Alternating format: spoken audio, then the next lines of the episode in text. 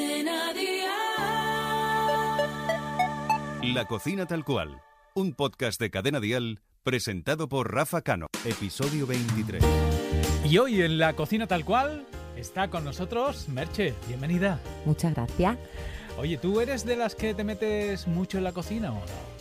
Yo soy cocinilla, sí. ¿Sí? Sobre todo a partir del confinamiento, ahí me hice amante de la cocina total, porque me relaja. Porque no te quedaba otro remedio, ¿no? Eh, Sí, estaba más aburrida que que entre me, me dedicaba a hacer directos con la gente, a subir maquetas, a subir historias y, y a cocinar.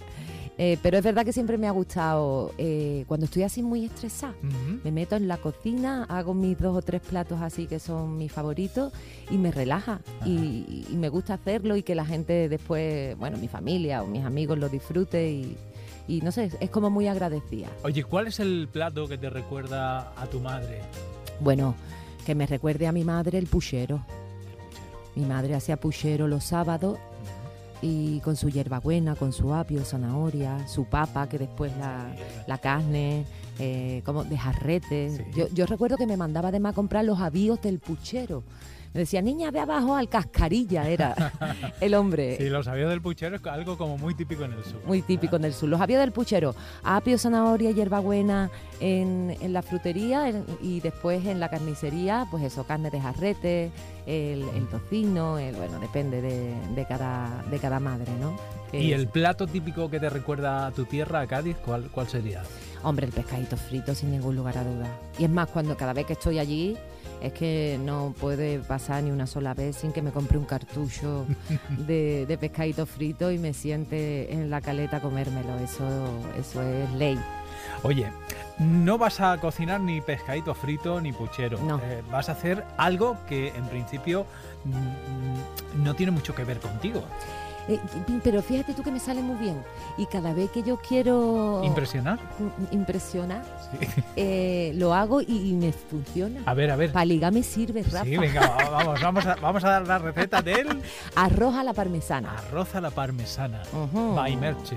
By Merche. Sí, porque además yo lo hago a mi forma, también hay que decirlo. ¿Y cómo es? ¿Cómo es? Eh, normalmente me sale bien, hubo una vez que aquello era una aplastada, pero normalmente me sale muy rico. Mira, a ver, necesitamos ingredientes para Sí. empezar.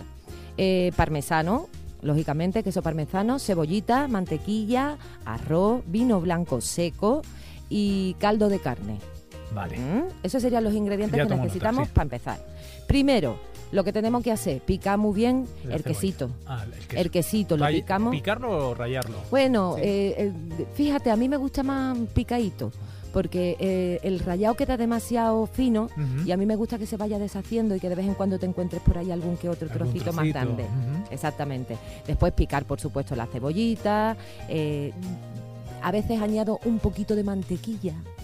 En vez de aceite, Exactamente. a la, a la cebolla, ¿no? A la cebolla, para sofreírla, le añado un poquito de mantequilla. Ajá. Después todos los rehogos, bueno, lo que es la cebollita, lo que es la mantequilla, bueno, con la mantequilla Pero el, el y con... queso lo tiene reservado. El, co- ¿no? el quesito es reservadito, Eso. al final. El quesito es al final para que, ya te digo, con el calor ahí se vaya Vale, poco a tenemos poco la cebolla ya pochada y ahora qué hacemos.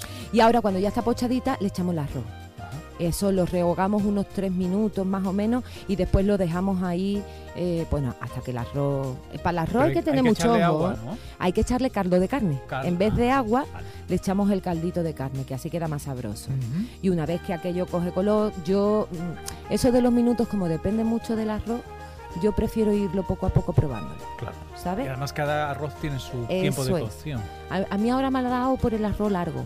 Mi madre usa verde toda la vida, el redondo, el, Sí, de pero ese es más fácil que se te pase. Exactamente, ese se queda así. Entonces, para que no se me quede así, El, el alargado. exactamente, prefiero el alargado, que ese no se pasa nunca. Una vez que eso está, le echamos el chorreoncito de vino blanco. Ajá. seco, que está muy bueno. Esperamos a que se, se evapore el alcohol y eh, cuando está todavía caliente, caliente, caliente, le echamos el quesito. Ajá. Y, y eso hay que servirlo súper rápido, Rafa. Porque si no, ya te digo que se convierte en un en pláster, Sí. se hace como una especie de bola. Sí. Te lo metes en la boca ya que ello no pasa ni para atrás ni para adelante. Tiene que estar un poquito cremoso, ¿no? Sí, cremosito y recién, recién hecho, se sirve y yo la verdad, mi experiencia a mí me sirve para quedar bien con mis amigos, con mi familia Hay que hacerlo con amor, eso es importante. El amor, el mimo, el cariño es importantísimo. Y como te digo, pues una buena herramienta para ligar. bueno, pues ya sabemos que si algún día vas a casa de Merche y te pone arroz con parmesano... es que quiero ligar contigo. es que tengo segundas intenciones. Eso es, eso es. Oye, Merche, ha sido un placer tenerte hoy aquí en la casa tal cual. Tienes que, en la cocina tal cual, eh, tienes que volver otro día para eh, contarnos tu salmorejo, que creo que también es especial. Sí, a mí me sale muy bien. Ese es mi plato. Con ese sí que triunfo.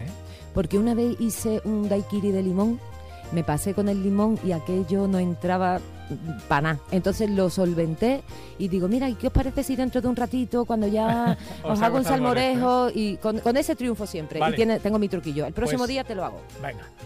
La cocina tal cual con Merchi. Gracias. A ti. La cocina tal cual con Rafa Cano. Suscríbete a nuestro podcast y descubre más programas y contenido exclusivo accediendo a Dial Podcast en cadenadial.com y en la aplicación de Cadena Dial. Cadena Dial.